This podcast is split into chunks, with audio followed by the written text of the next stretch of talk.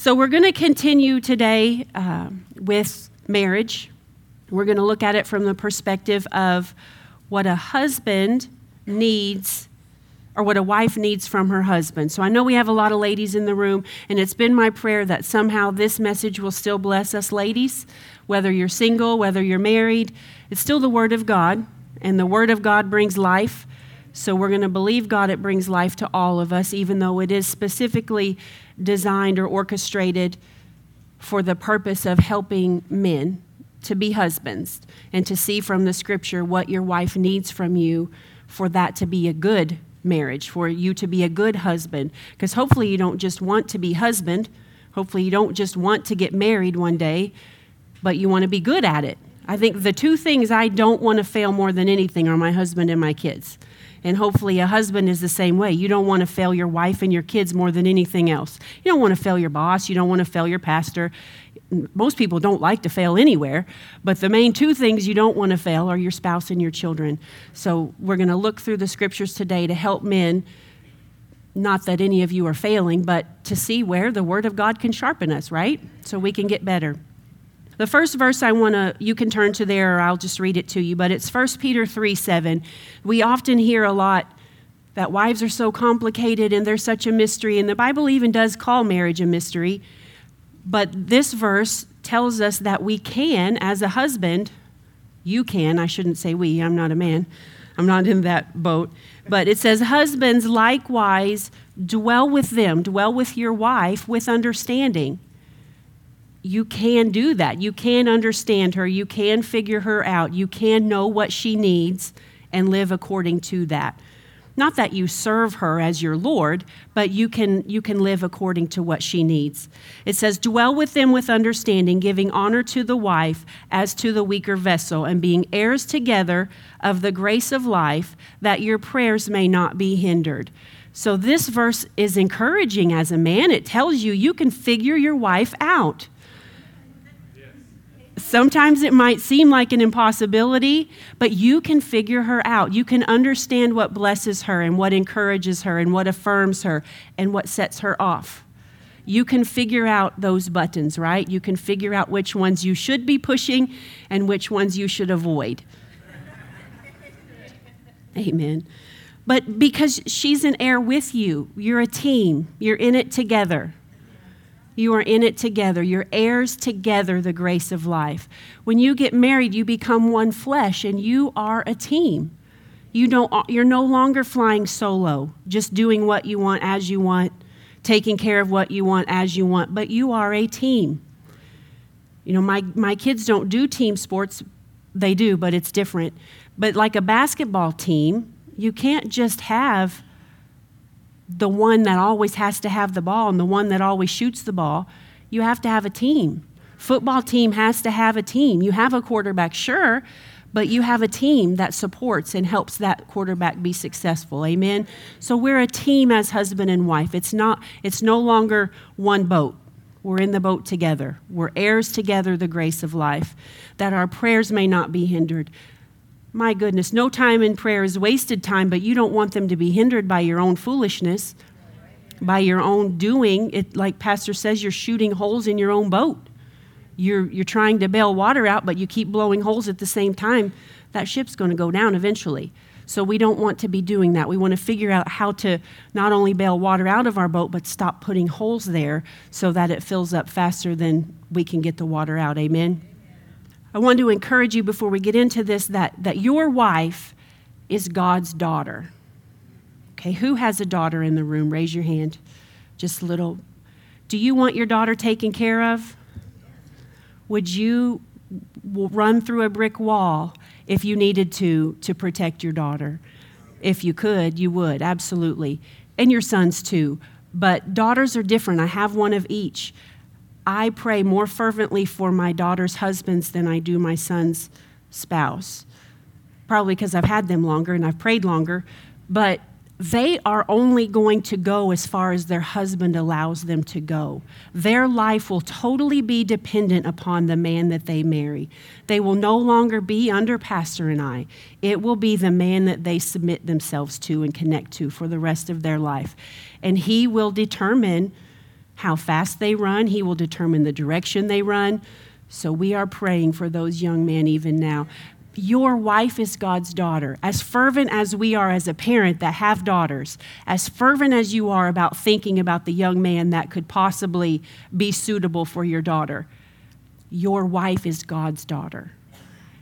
He wants you to be suitable for her. He doesn't want you dragging bottom. He doesn't want you steering your family all over back and forth. He wants you taking care of her and treating her with honor and respect. She is God's daughter. So I want us to look at our wives that way. I keep saying us. I don't have a wife, I have a husband, but I want you to look at your wife that way. And wives, too, we can look at our husband. This is God's son, and he wants him taken care of as well. So we can apply it that way, even though our message is going to be focused, like I said, towards the men today. But it applies to us as women. Amen. So, your wife is God's daughter. I'm going to give you five things today that I will be able to see from the Bible. As a, as a husband, it's your job. And as a husband, your wife wants and needs these things from you. So, five things that your, your wife needs from you, according to the Bible. And hopefully, I think all of the wives will agree with these five things as we look through them. The first one we're going to look at is I, some of them have two word titles because there's, I want to paint as broad a picture as I can to encompass fully what that actually entails. So the first one I have is communication and leadership. She needs communication and leadership from you. If we look the first verse, actually before we look at the verse, I put some questions here for husbands that they can write down and you can take home as an assignment, homework, and ask your wife okay? If you're preparing to be a husband, take home and ask yourself, could I do these things? If you're waiting for your spouse to find you, because he who finds a spouse finds a, finds a wife, finds a good thing. So if you're a young lady, these are going to be things that you don't need to settle on. If he doesn't show these points in courtship or even in interest with you, a ring is not going to change anything. He will be the same person after you say, I do. It doesn't magically whisk away all of the things you wish were different. He will be the same person after you marry him. And maybe worse because he was trying to win you before you said, I do. So he was putting forth some effort, but now that he's won you, he may just kibosh all of that, and now there's no more effort whatsoever. And you're like, what have I gotten myself into? Now, you really don't want your prayers to be hindered if you're in that spot. So, first question for husbands is Does my wife know the direction of our family? Does my wife know the direction of our family? Do I even know the direction of our family? Are we pointed towards anything as a family? What are we pointed towards? What is God's vision for our family? What has God given me as a husband, as an assignment? What is God's vision for our family? What are our goals? Financial goals, spiritual goals, service service goals in the kingdom of God, whatever it is. What are our goals as a family? The husband needs to know those things and your wife needs to know them also. So the first verse I want you to look at is Ephesians 5:23 and I have verses today you can write down turn to them. I'm not going to take time to turn to them. 523 Ephesians husband is head of the wife as Christ is head of the church and he is the savior of the body. So we see from the Bible it is God's design for the husband to be the leader. You are designed to lead your family. It's she doesn't just want that because she's lazy and doesn't want to think up what you need she in the family needs to do. It's designed by God for you to be the leader of the family. You are designed by God to provide that leadership. Hear me, young men. We have a whole beautiful row of young men back there. Handsome, I should say, handsome. It's your job to lead a family one day. You practice that now. Be a leader now. Step up in uh, youth, step up around the church. Find a place where you can exercise leadership. I see that as a mom with a three year old. I want my son to be assertive. I don't want to squish that out of him. But at the same time, he's three, so he has to be submitted and do what mommy says right now, you know. But practice leadership as a young person. You have to do that. If, if you don't have a man in your home that you can look up to for leadership, there are plenty in this church. You know, you have some Royal Ranger leaders, you have youth leaders, you have leaders that you can get behind and learn how to be a leader because you're designed by God to do that. You're not designed for your wife to make all of the decisions. She's not designed to do that. She's not designed. Now, she will because she doesn't want her boat to sink. She does not want her family to perish. So, if you are not providing leadership, she will step up and do her best. And she'll trust God and do her best but that's not God's best. Your wife's best is not God's best. Don't relegate her to her best. You do God's best so that she doesn't have to do her best. She's still going to do her best because she loves God and wants to, but you be the leader so that she doesn't have to be. You're designed to. We see that same example in 1 Timothy chapter 3 where it talks about elders and deacons. They don't even qualify for that position if they can't manage well their own home. You're designed by God to manage and rule your home. That's your job, and your wife needs that. She's designed by God to be a helper. If you remember in the garden, it, it started there. Adam needed a sufficient or suitable helper. She's designed to help you. It didn't say that he needed a business partner. He didn't need someone, he needed a helper. So you're designed to be the leader, she's designed to be the helper.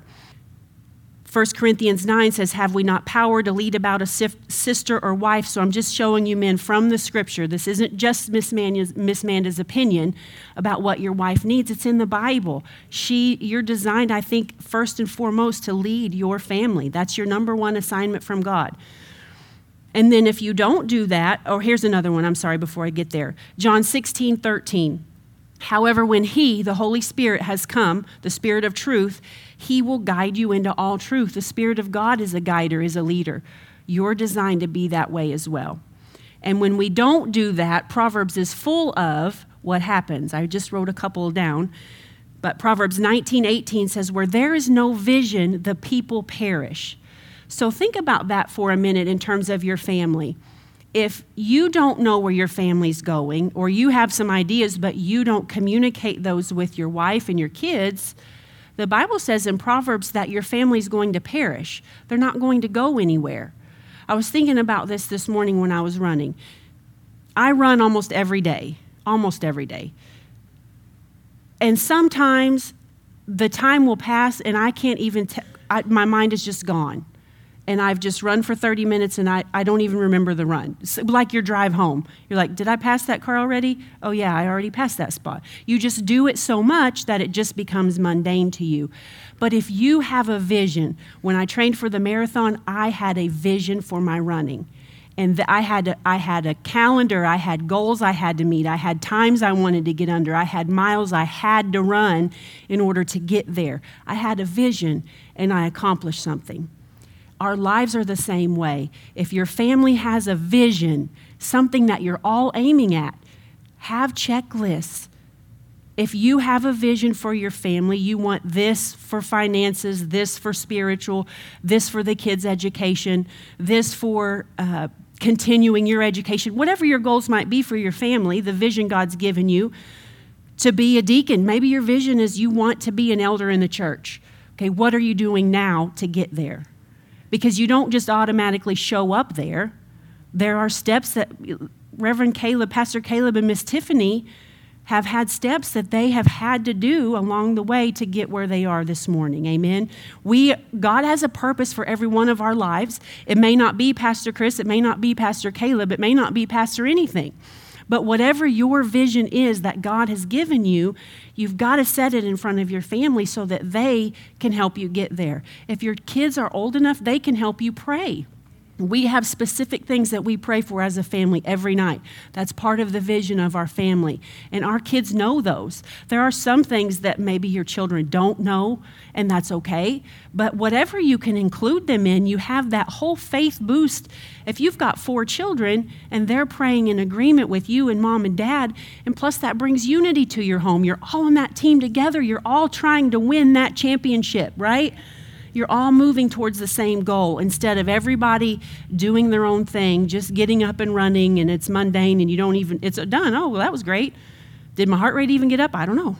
You know, but if you have a vision and you have a goal that you're working towards, it makes a difference. The plans of the diligent, Proverbs 21 5, lead surely to plenty. The plans of the diligent lead surely to plenty. We have to be diligent. We have to have plans. That's what that verse tells us. But those of everyone who is hasty surely to poverty. You know, I, th- I think about the Bible and what is our assignment?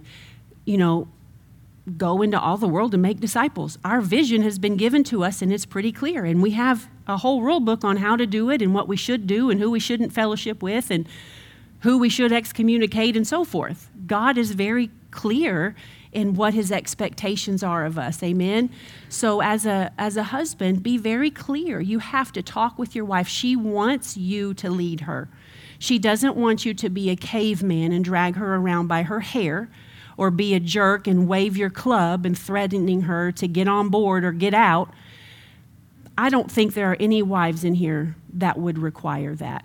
She doesn't need a caveman. She doesn't need a jerk. She doesn't mean you to be demanding. There may be times where you have to be firm with your wife, sure. But even in raising children, we don't discipline them unless they're stubborn and rebellious. So if your wife is just messing up or just not knowing, she doesn't necessarily need your husband authority coming out to that degree, if that makes sense to everybody and that's clear. So once you know these goals, let me give you this verse while I'm there. Colossians 3:18 and 19. If you do tend to be a caveman or yell or be a jerk, it happens, right? this, verse is, excuse me, verse 18 says, For wives to submit to their husbands, but verse 19, and this is the English Standard Version, says, Husbands, love your wives and do not be harsh with them. You don't have to yell at her to get her to understand. She's an adult. She loves God, I'm sure.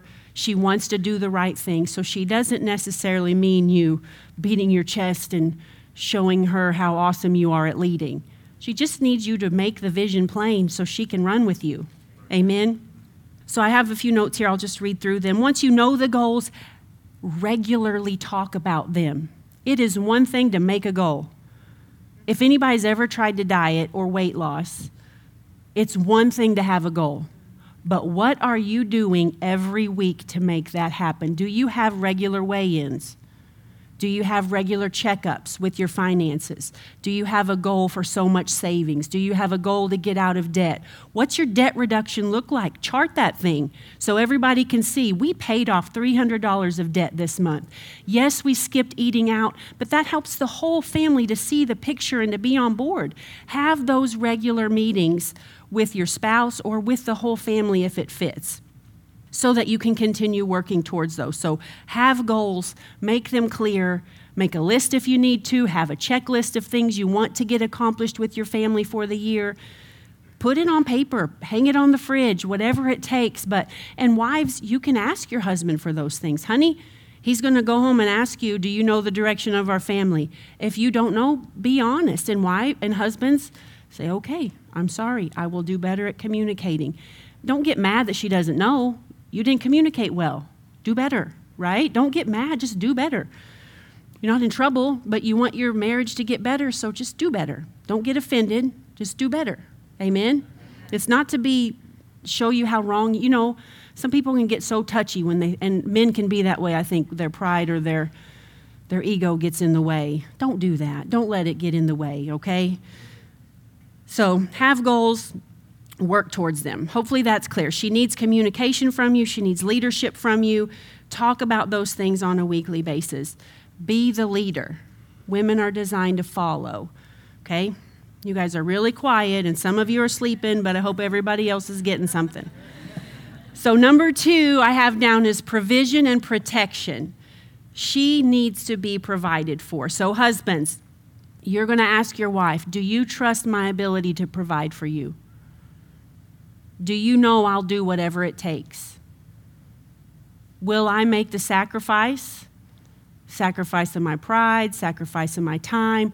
Will I do what it takes to take whatever job necessary to provide for our family? Will I do whatever it takes to discontinue a relationship with a family member if it's poison to our family? Do you trust my ability to provide and protect you? Women need to feel safe. It's not that we can't do for ourselves or, You can't lift some weights if you want to. But men are designed to be the burden bearer. They're designed to carry that weight. Their frames are stronger. They're just designed by God to be the protector. Even in nature, they're designed, the men are the hunters and the women, cubs are the nurturers, right? I mean, get in front of a she bear, and even Proverbs tells you you're in trouble. But men are more aggressive by nature. So, some verses to look at. So, you have your questions to ask yourself. The first verse is 1 Timothy 5 8. If anyone does not provide for his own, and especially for those of his household, he has denied the faith and is worse than an unbeliever. Do not be this person. Do not be this person. Do not, I'm getting ahead of myself. Let me read a couple of verses here. Proverbs 13 4. The soul of a lazy man desires and has nothing. Young ladies, if he's lazy now, he doesn't even need to know your last name. I'm not kidding. He, your wedding ring isn't going to fix that, and you are going to be miserable married to a lazy man. Can you imagine? I cannot imagine. I cannot imagine. I'm getting ahead of myself, but I'm going to give you a story in a minute. The lazy man will not plow because of winter. It's too hard. There's snow on the ground. He will beg during harvest and have nothing. Do not marry a lazy man. You're going to have, your kids will suffer. The kids you don't even have right now, your kids will suffer. If you're lazy, your family will have nothing, gentlemen. Hear me that. If you are lazy, your family will have nothing. Only what mama can, can come up with on her own. And that is not fair to her. That angers me. I grew up that way, and that's where I was trying to go. But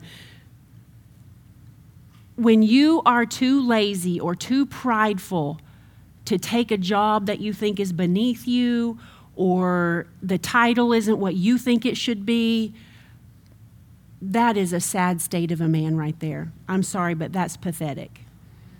I, I, grew up this way. I loved my dad, but he was a lazy man. And he was a coal miner in Indiana. We went to one party. There was this company called Solar Sources. I remember going to one picnic because that's the only time he was employed because he had the right job.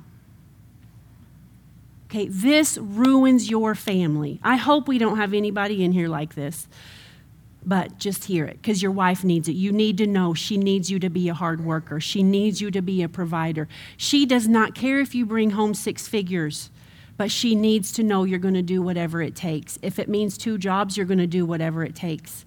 I'm so blessed. Pastor is not lazy um, he says, I feel like you do more than me. And I'm thinking, oh my goodness. You know, like I go to bed and he's still up writing his book, you know. But some things that this is going to do for your family is that you're going to produce feminism. If you have girls, it's going to push them towards feminism. I had to fight being able to let a man take care of me because as a young girl, I said, oh no, I will not live on food stamps. I will not have to depend on a man. I will not, I will, I will not be able to afford to do basic things because my husband is too lazy to take care of me. That is what I grew up marinated in. So I'm probably still decompressing from that, to be honest, but you can't have a relationship with God because He takes care of you. But that perverts your girls in their view of their Heavenly Father. Don't marry a lazy man. Don't marry a lazy man. I don't know if I can put that out there any more clear. don't marry a lazy man. And it's going to rob your children of their mother. Okay? Because now she's going to have to work. She's going to have to do circles around whatever to try to do the best because mamas are not going to let their kids go without. They're just not. Unless something's wrong with them, they're not going to let their kids go without. There are some out there, I understand, and they need help but you're going to rob your kids of their mother because she's going to have to work tooth and toenail to help do your job. And she's going to miss out on those mothering moments where she should get to be the mother and not have to be the provider. She needs you to be the provider, gentlemen, okay? So, young men, you need to be the provider. You get with God and you seek Him now. Lord, what is your plan for my life? What do I need to do to be ready so that I can be a provider for my family? You don't have to have it all together to get married, but you need to be able to provide. That needs to be together, right? You need to not be going to mama's basement after you say, I do. You guys laugh, but we live in a nation that is happy to get a paycheck from our government and do nothing. You know how many help wanted signs there are around this town? If you don't have a job and you are in this church, shame on you, especially if you have a wife and kids. So, if I'm stepping on your toes, I'm sorry, but shame on you. You need a job. There are plenty out there. Do not let your pride get in the way, okay? Don't be lazy. Let me make sure I said everything I needed to say there. Got a little heated on that one. That one hits a little close to home. I did get to ride in a helicopter at that one solar sources party we went to. Back on my dad. I don't mean to shame him. That's not my intention of this, but I want you to see it. You know, if you grew up great, then you don't know what it does. It, it's going to mess up your kids, right? Don't put in them something before they're even born that they have to get out of them when they're 40, right? So it robs the kids of the mothers. Oh, back to my dad. I was going to finish out. He didn't want a job at that coal mine unless it was the right machinery. So you're going to sit home and do drugs while mama does whatever to try to pay bills, but you could take a different job and still have a paycheck. Like, you have to have a paycheck. The best job is the one that's paying you today. You can believe God for better later. Come on, you know? Uh, he wasn't born again when all of this, so he did get born again later in life. But even my kids know his life was cut short because he lived for himself most of his life, unfortunately, and went home too early. But praise God, he did go to heaven, I believe. So if you if you have a job too, so most of you I think work. I hope all of you do. I hope I'm not stepping on. I, if you don't have a job, I do hope I'm stepping on your toes. Actually. Um, so if you do have a job, though, don't be lazy there. You can, like with my runs, you can get mundane, your drive home. It can be what you do every day, and you just go in, eight to five, you punch your clock, or seven to four, whatever you work, and you just do your thing and you go home and collect a paycheck. Be fervent in your job. The few dealings I have with the community outside of our church, Pastor is right. If you just work a little harder, than somebody next to you, you can be the boss. There are some companies I think I should get a paycheck from your job because I'm doing it for you. Just in our dealings, you know what I mean? So don't be lazy if you have a job. Be fervent there. Be a good steward over what God's given you and excel. Excel in the job that you've been given and don't just let it be the humdrum of your everyday life. Yeah, I go to work. I have a great job. It's great but where can you excel there also? Where can you push the envelope there? Where can you believe God for better? Where can you serve more or be a better blessing to your boss? Amen? Amen. Another thing I want to point out on the protection side of things so we have a lot of young families here. She needs you to be a provider, but she also needs you to be her protector. And that means not just physically, but her emotions and her spiritual aspect as well. So I know we have a lot of young families. Your wife is going to go through seasons where she needs more from you. Having babies is one of those seasons. Being pregnant is one of those seasons. She is not firing on all cylinders when she's eight and nine months pregnant. She is not firing on all cylinders when that baby's a month to two months old and she's still sleeping in three hour segments or two Exhaustion does crazy things to people. Amen. so I just want to say that we have a lot of young families, we have a lot of new babies, we have pregnant ladies, we have people believing to be pregnant. Your wife may need more from you in that time. Be that protection for her. Be that provider for her in that aspect too. If that means you do laundry, do laundry. If that means you make dinners for the week, make dinners for the week. It's a season. I don't know that we have lazy women in here. I can't look around because then if I see one, I'll think, oh, what about that one? I'm teasing. We have a very hardworking church, and I do not think we have lazy women in here. So if your wife is needing help, be that protection for her be that provider for her. She might need a little help at home. She wants to be the homekeeper, she wants to be the steward of the home. She wants to make your life wonderful and great and make your sandwiches and go to bed with you at night. But if she's exhausted, she can't do any of those things, right? Pregnancy and new babies, that's just the thing that I can think of that's a season. Or we have some older couples in the church who are caring for older family members, mom and dad. That's a different season of life. Your wife is going to need different things from you from that time. And it's your job to dwell with her with all recognition or an understanding, like First Peter tells us, and to see she's struggling here. She needs some help. If you're in that stage of life, ask your grown kids for help. If they're still a part of your life, don't live secluded. Ask for help. Get your wife help if she needs it. Amen. If she just had a baby, she's pregnant, get her help. If she's struggling with the loss of a loved one, get her help. If she's taking care of dying parents or elderly parents, get her help if she needs it. Amen. So she needs that from you. She needs, number one, leadership and communication. And number two, she needs your provision and your protection. She needs that from you. Number three, she wants to feel valued. Your wife wants to feel important to you. Every wife feels that way differently, but your wife wants to feel important to you. So, husbands, you're going to go home and ask your wife, Do I make you feel important?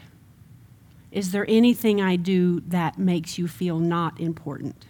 Is there anything that I'm doing that is hurting you or hurting our relationship? Maybe that's an easy question for you. Maybe that's a hard question for you. Depends on, I suppose, the state of your marriage and how big your ego is. Amen. But ask her, Do I make you feel important? She needs to feel important. And she gets that from her father. Matthew 20, 28 and Mark 10, 45, they say the same thing. But it says, Just as the Son of Man did not come to be served, but to serve and to give his life a ransom for many. So that is your verse to take home and say, Lord, as a husband, help me to serve my wife. You're supposed to love her like Christ loved the church. Christ died for the church. He gave everything in obedience to his Father for the church. Your job is to serve her. Here's another verse Ephesians 5:25 says something similar. Love your wife as Christ loved the church and gave himself up for her. So ask yourself, what can you do to make your wife feel important? Ask her what would make her feel important if she doesn't. What if her answer is no, I don't really feel that important to you, so then why? What can I do to make you feel important? What what causes you to feel important to me? Some things that you can do, you know, every wife is different, but you've got to find out what makes her feel valuable. How can you show her she's important? You need to respect her, affirm her, and tell her. Start by every day. Your wife will put up with a lot. She will put up with your stink. She will put up with your clothes on the floor. She'll put up with your bad attitude. She'll put up with your silence. Whatever kind of little funk that men can get into, your wife's going to make your dinner. She's going to take care of your kids. She's going to take care of your home. But she wants to be more than that to you. You know, think of little girls. They love Disney because of the princesses, right? And it's magical and it's fairy and it's frilly. Your wife is a grown up little girl okay? Some of that is still in her. She may not need a frilly dress, she may not need shiny shoes. She might. That might be what makes her feel important. I don't know. A shiny handbag to match. But she needs to feel important to you, okay? Tell her thank you for the things that she does. Be appreciative of what she does. What can you do to sacrifice for her? Think about that. What can you do to sacrifice for her? How can you serve her? Your job is to make sure that her needs are taken care of. Material, so you're providing, you have a safe place for her to live. She feels protected because you talk to her, you communicate the plan with her, and her spiritual and emotional needs as well. She wants to feel like your queen, not just like your housekeeper. Okay? She'll happily push the vacuum in a tutu, but she wants to feel like your queen, okay? Probably she won't do it in a tutu, but you know, like I said, the little girls love the princesses because it's royalty and you get special treatment. So rub your wife's feet. Maybe she's ticklish, rub her shoulders. Make her dinner one night. The sky is the limit, gentlemen. Your job is to figure out what makes her beam in this regard. You know, my husband found out, I love my husband. He is a servant, he really is. I'm very thankful. But he found out how much it blessed me that he we do this AeroPress coffee if you've ever been to our house. We don't just push a button for coffee anymore, but it tastes really good. This coffee. So you have to boil the water, you have to grind the beans, you have to scoop them out, you have to pour, stir, then press. Okay? So it's not just this. But he found out how much it blesses me that he makes my coffee for me. And so he is so excited to make my coffee for me every morning. Even if he's fasting coffee, he'll make me coffee. Sometimes I may have to remind him, Am I fasting coffee too? Just to joke him, with him, you know. but find out what blesses your husband. It's, she's not asking for a vacation to Hawaii. I mean, I would ask for one if it was in the budget, but, you know, all joking aside, she doesn't want the moon from you, but she wants to feel valuable to you. So your job, according to 1 Peter, is to figure out dwell with her, right? With all recognition and understanding. Understand your wife. Figure out what makes her feel important. Maybe you here's one. If you have little kids, watch them for a whole day. All day Saturday and let your wife go have a day to do nothing without those children listen, we have, we have families on both sides. We have families at public school and moms that work, so they are separated from their young kids. And when they get home, they want nothing more than to be with them because they haven't seen them all day.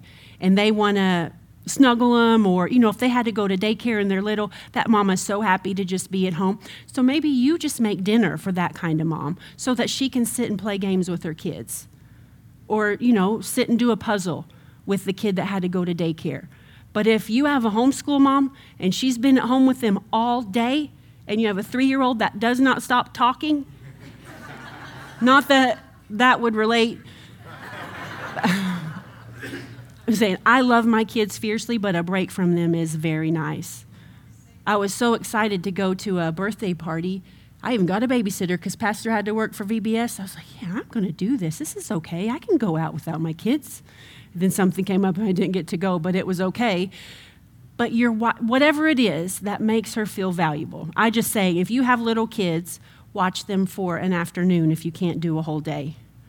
Don't just duct tape them to the wall either. Actually, do something with them. But and it will help you to appreciate your wife. And if you keep the kids, here's another tidbit for you.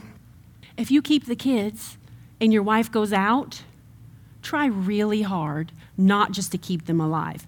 But maybe the dishes could be done when she gets home too. Maybe they're already in the tub and she doesn't have to come home from a date and then give baths and do everything else that's still required of the evening before she can sit down. So your wives are all different than me. This is just me being joke, joking, but I imagine it applies to other people with young babies. Put him to bed. She can just go in and love on him and kiss him good night, and then she can sit down and do whatever. But anyway, just figure out what blesses your wife and be a servant to her. Make her feel valuable. Give of yourself. You are supposed to love her like Christ loved the church, and he gave everything. You can give an hour, you can give a foot rub, you can give a card if she likes that, you can take her on a date, you can come up with whatever's important to your wife. Amen? I'm only on number two, aren't I? Three. I'm on three. Oh, we're doing great. All right. So take her on a date. Ask your wife if you don't know, okay? Ask what makes her feel important if you don't know. And wives, don't get offended. If he asks you, so Miss Manda listed these things, do any of those bless you? Do they make you feel important? Don't get mad at him for not knowing and asking. He's trying, okay? If he's, Pastor says men do not know what you're thinking, and you don't know what they're thinking. So just, if he asks, just tell him. Yes, honey, this would bless me a lot. And don't be offended that you had to tell him. Okay? Don't get all in an uproar because he didn't automatically know. He doesn't automatically know. Like your babies don't come with programs, any of you that had them, you don't automatically know. You got to figure that thing out. Husband and wife are the same way. All right, so number, what did I say, four? We're on four? All right. So number four, I've, this was got three titles intimacy, closeness, and friendship. I kind of put that all together. This one again starts in the garden. Adam needed a companion. He needed a companion. Your wife wants to feel close to you, not just in the bedroom. She wants to feel like your heart is open to her and her heart can be open to you. It's companionship, doing things together. She wants to be your best friend. She doesn't just want to take care of your home and then take care of you in the evening. Amen. She needs that from you. So Proverbs 3:11 says, "The heart of her husband safely trusts her, so he will not la- he will not have lack of gain." So she wants to be that for you. She wants your heart to safely trust her. She doesn't want you to be the caveman thinking you've got it all figured out and not sharing anything with her. Men can get that way again, the ego and pride, you're too afraid to say, honey, we're looking at this financially, and honestly, this scares me. I know that God's our provider, but this is where we are, and, and it causes my heart to wobble. Or these thoughts have been coming to me, so will you pray for me in this regard? Or I'm tempted with this, can you pray for me in this regard? Your wife wants to be that for you. She does not want to be your mama. She does not want to have to wipe your bottom and take care of you like a three year old, but she wants your heart to be open to her. That, when a woman says intimacy, that's what a woman is thinking. Your heart is connected. You are in it together. You're one page, you're one team. Then comes the one flesh. Oftentimes, men hear intimacy and they skip right to one flesh and forget about all of the other stuff that allows a woman to want to freely be one flesh. She wants to be that with you. That brings her refreshing as, as much as it does you. But she wants the heart to be there so that the quality of your together time is better. If that all makes sense to everybody. So she wants to feel close to you in her heart. If she feels close to you in her heart, like I said, closeness at the I keep saying the end of the day. It can be the beginning of the day or lunch break if you want. But that time will be more rewarding for both of you if she feels like she has your heart and your heart is safely trusting in her. And she, as a friend, pastors, our daughter, they got back from Texas and she gave me this story. And he said, Honey, that's how a girl tells a story like that. You know what a boy would say? I was on a bounce house and I fell off. I bumped my head, but I'm okay. But Lydia's story went quite a bit longer than that. But she wanted to give me all the details, and I was fine with that. so it was a little tough on me for him to have her, and he doesn't give details, plus texting, plus busy conference life. How's Lydia? She's good. That tells me nothing. I'm glad she's good. I know that, but tell me more. So, but she she wants to be your comp- companion. She wants to have conversations with you about things that matter. You know, when young people are sinful and they have those late night soul dumps before they are allowed to, and they connect their heart with another person, you're allowed to do that now. You're married. Okay, you can have soul dumps with one another because you're married. Your souls are supposed to be knit together, not just your bodies. And your wife wants the soul to be knit together. So she, I said, listening to her, she's happy to um, enjoy the closeness, but she also wants that friendship. She's your helper. Adam needed a suitable helper.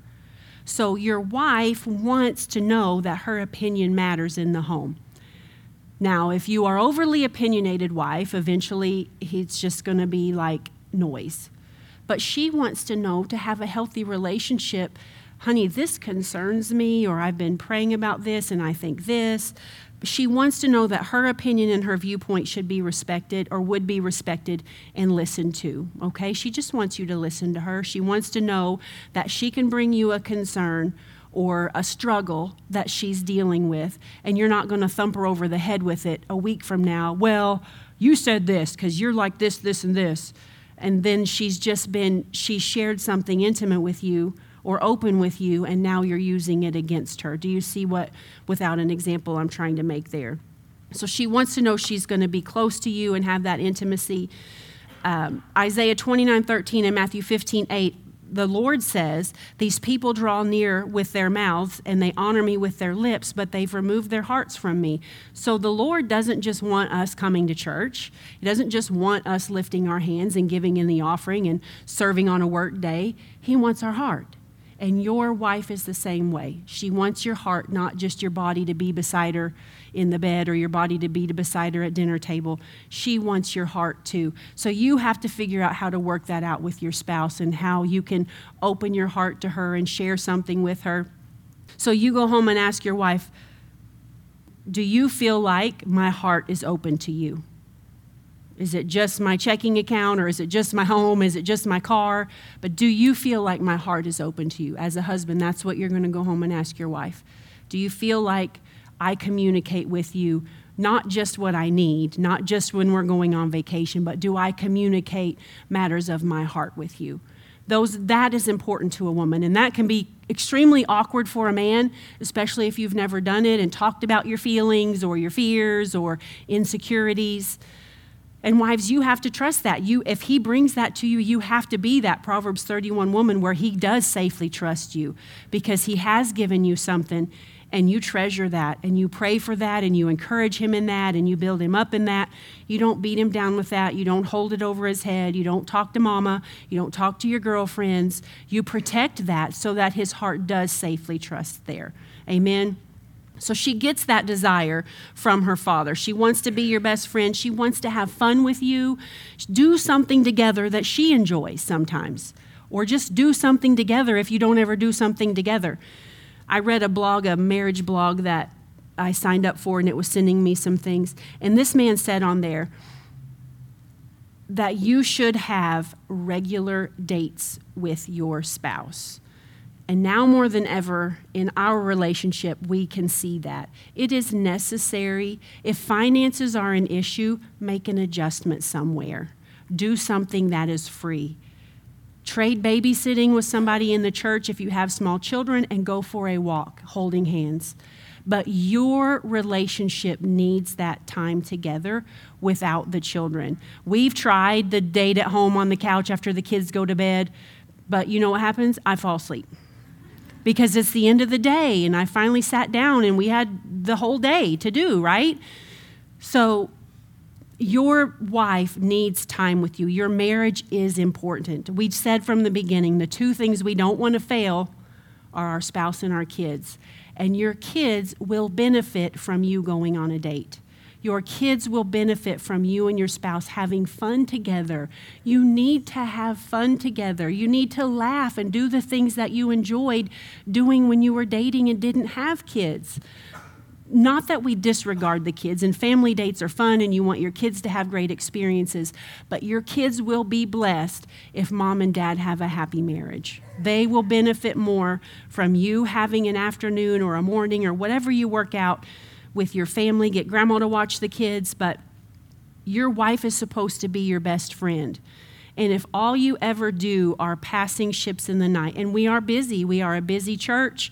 You guys have kids, kids have things, you both, both spouses work in many homes. Sometimes it can be ships coming and going. If that's all you ever see of each other, you don't have a close friendship you're going to be closer to the people you spend all day with, at the office because you talk to them more. You know, Abigail missed Lydia tremendously on this trip. She missed her daddy too, but Lydia and Abigail are together almost 24 7 with the exception of their classes here and gymnastics. They're together, you know, so there's a healthy relationship there. She missed that. So you're, you're not you wouldn't miss someone that's never around. And your spouse doesn't need to be that person. Amen. You've got to spend time with one another. It is worth it.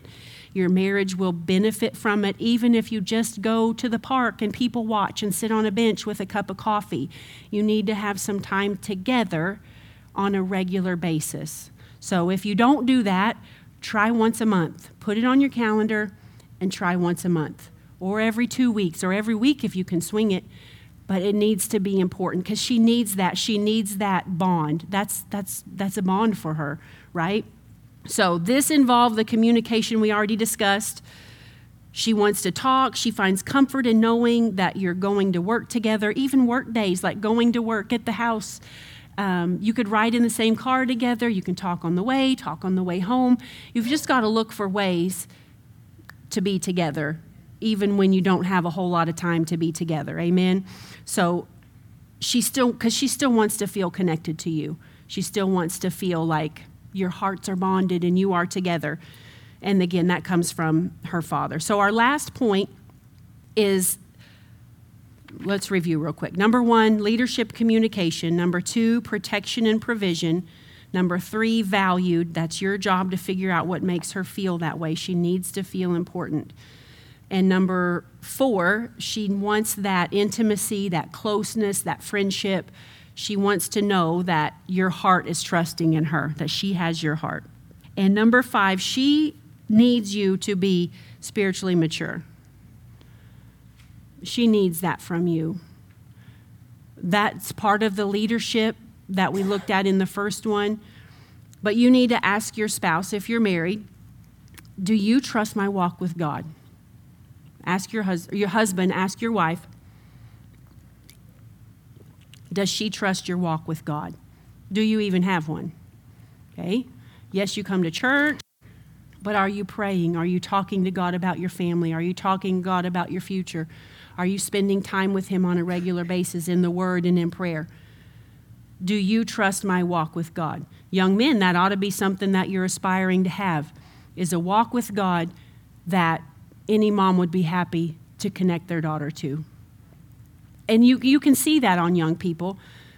There was one young man in particular, I told my husband, I said, if we had girls his age, I would be happy because he's proven, this young man had proven to make the choices to serve God, even when mom and dad didn't, even when things came against him, even when he was maybe cast out or whatever.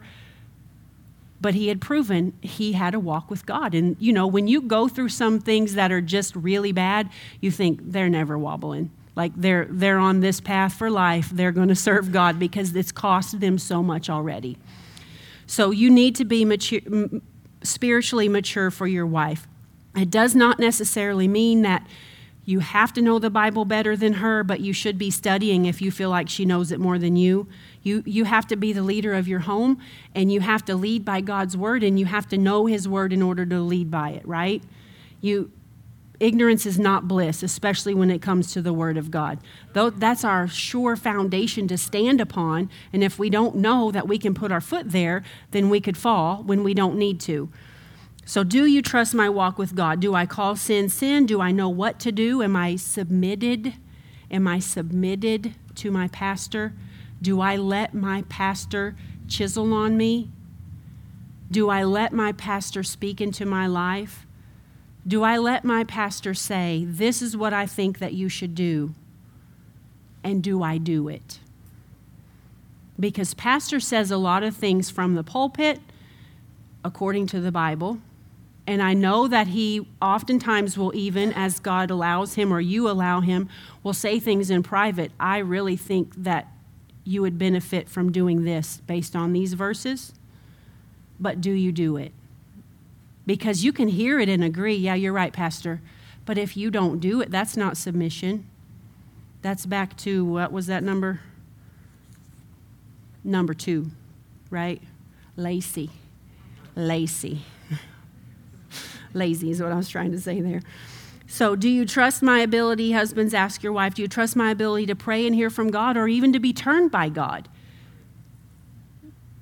Do I pray? Do I talk to God? Am I willing to make a sacrifice? Am I willing to change plans, even to lose money or to keep us on the right path, whatever it takes? right? Have I proven myself to you that I'm going to do whatever it takes? Do I even spend time with God? Questions you can ask yourselves. James 1:25 says, "Blessed is he who looks in the perfect law of liberty and then closes his Bible and goes to bed." It does not say that. In case you're wondering. So, James 1:25, "Blessed is he who looks in the perfect law of liberty and continues in it, being not a forgetful hearer, but a doer of the work." This man shall be blessed in his deed. This will bring your wife so much peace and comfort. If you love God more than her and you do whatever it takes to serve Him, your wife will have so much peace in her heart and home. Even if you wobble on some of these other things, you're not a great communicator, not a great leader. Maybe you you lost your job, you know, you just wobble somewhere else. You don't make her feel important every day. But if she knows that you love God and your heart is sold out to Him and you want to get better, and you've proven that you don't just want to get better, but you will take steps to get better. You will take steps to make changes. If you've shown her that, you will do the, the right thing, even if it costs you your pride, costs you your humility, costs you money, costs you time. You will do what God says to do. That brings her so much peace because the devil hates marriage. The devil hates your marriage. You need to know that. The devil hates your marriage. I love my husband. I know he loves me. We are not perfect, but I never, ever question his faithfulness to me. I, that is never a question. Even in his wonkiest times where he's dealing with something and there's a strain, you know, at home because he's dealing with something and maybe not communicating if the devil tries to say he's cheating on you or he's whatever, that's not even a thought that I entertain. I'm like, no, you know, but the devil hates your marriage. And if you can prove to your wife you love God more than her, then she knows you're the team. Back what we looked at you're heirs together. That is what she wants. You can wobble and she will be your support. You can wobble and she will pray for you you can share your heart with her and she will encourage you and pray for you and support you. If you will be the man of God that God has called you to be, it will bring so much peace to her in every other area. Because again, the devil hates your marriage and fiery darts will come and stupid thoughts will come to try to get you to think and dwell and say, well, he did that with this. You know, I don't even know what kind of craziness can come at people's minds but a lot. The devil hates your marriage. So, as a husband, one of the, this is like the anchor. That's why I put it at the end. She needs to know you're with God regardless, and you love Him more than her, and you're never going to do anything that sins against Him because you love Him more than her. So, therefore, you're not going to do anything that sins against her, at least on purpose. You know, you might do something stupid and you'll have to repent for it. Because listen, we're all human and we're not perfect. You know, Pastor and I are not perfect. You guys are not perfect in your marriages. But if we love God and we are a team and we are in it together and we have fun together and husbands are communicating the vision and husbands are having fun with their wives and taking care of them and helping to relieve burdens from them it's like the sky's the limit for your marriage the sky's the limit for how beautiful it can be right even the most blessed marriages in here today, there's better because God, right? Because we draw closer to Him, we can get better at our job of spousing as a wife, and husbands can get better at their job of spousing as husband, and we get better together. And our kids reap the benefits of that, right? They reap the benefits of a healthy marriage. What a what a rare thing to even give kids these days. It's, it's unfortunate that it's even a rare thing, but it's, a, it's God's thing. It's the way it's supposed to be, and it's not really all that hard. His ways are not really all that hard. There's hard stuff, sure. There's ugly stuff, sure, but just doing the Bible is not really all that hard unless you're just that arrogant or that stubborn. Um, there's more adjectives I could probably throw in there, but really that's what it comes down to. We're just either that prideful. I was talking with someone before church, like Proverbs says multiple times, there's a way that seems right to a man, but therein thereof is death. And that verse strikes me because as pastors, we see that in other people. We see, why are they not doing what is so clear to do right here? This has been taught to them. I know they've been here how long and they still don't know that. Why aren't they doing that that I can see so clearly in the Word. But then I think, oh, what about me? Because you know, you can't see if you have toilet paper hanging out your backside, right? It's like, God, speak to me about me. Where am I dumb? Where am I? Where am I not doing something that I should have heard over and over and over again. So we just come hungry, we just come humble, and we desire to get better. So blessed is the man who looks in the perfect law of liberty and is a doer of the work. And then James 4 8 says, Draw near to God, and he will draw near to you. Your wife needs that from you. She needs that from you. Luke 8:21 says he answered and said to them my brothers and my, my mother and my brothers are those who hear the word of God and do it. That's what Jesus said. Right? This isn't my mother and my brother. My mother and my brother are the ones that hear the word and do it. So we have to be doers of the word. Amen. So hopefully there's some word in there for the men to do. We're going to communicate and lead our wives, right? You're going to be the leader. God designed you to be that leader, not the caveman you don't have your club and your billy club and dragging her around by her hair, but you're leading her. You're making the vision plain so that your family doesn't perish, so that you're not just spinning wheels. Time's going to pass, but you want it to be productive. You don't want your car up on blocks and the wheels spinning. You want it down on the path it's supposed to be on so you can move forward. You're going to provide protection for her and pro- provide for her. Going to work hard at your job. You're going to get one if you don't have one. You're going to excel at the one you do have if you do have one. Don't, don't, don't grow cold. Don't grow weary in well doing on your job. You're going to provide emotionally for her. You're going to listen to her if she has concerns or she has fears. And you're going to listen. Sometimes wives need their husband's help to get better.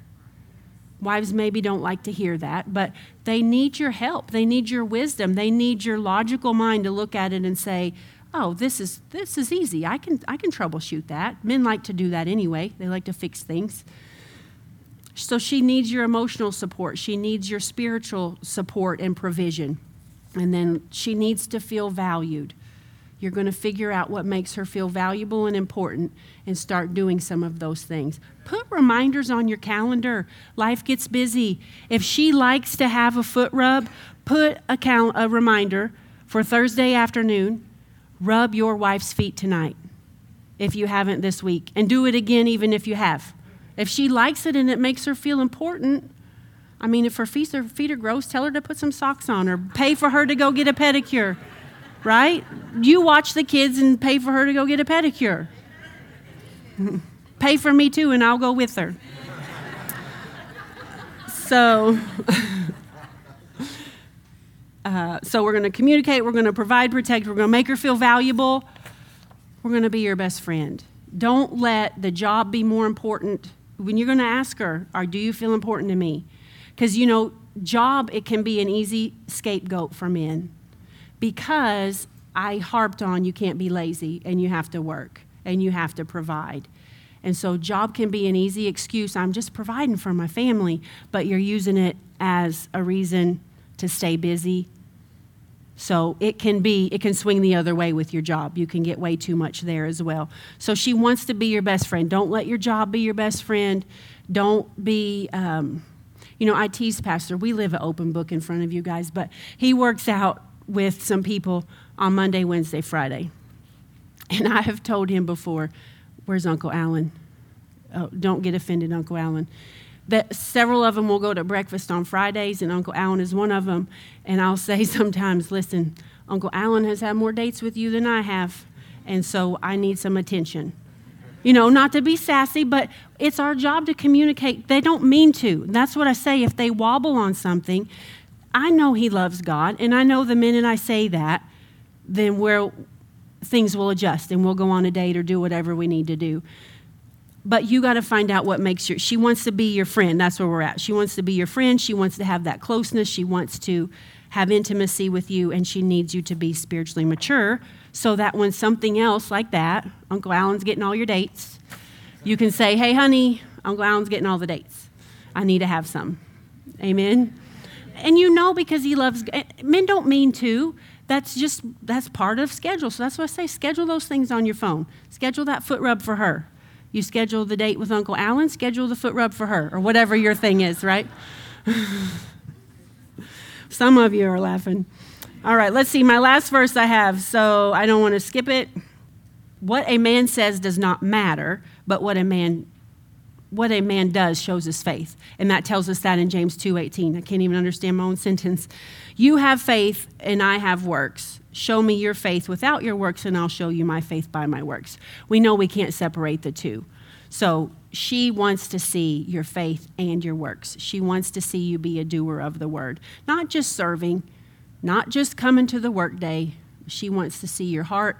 She wants your heart to love Jesus and your heart to love her. That probably much sum up my whole message right there. She wants your heart to love Jesus and your heart to love her and to communicate both of those things with her. So love God more than yourself, love God more than your pride, love God more than your inconvenience, love God more than your comfort, love God more than your wife. I'm glad my husband loves God more than me because if I get stupid, he can set me straight. Otherwise, if he loves me more than God and I get stupid, then we're both going down the stupid trail, and we don't want to do that. We want to stay on God's trail. Amen.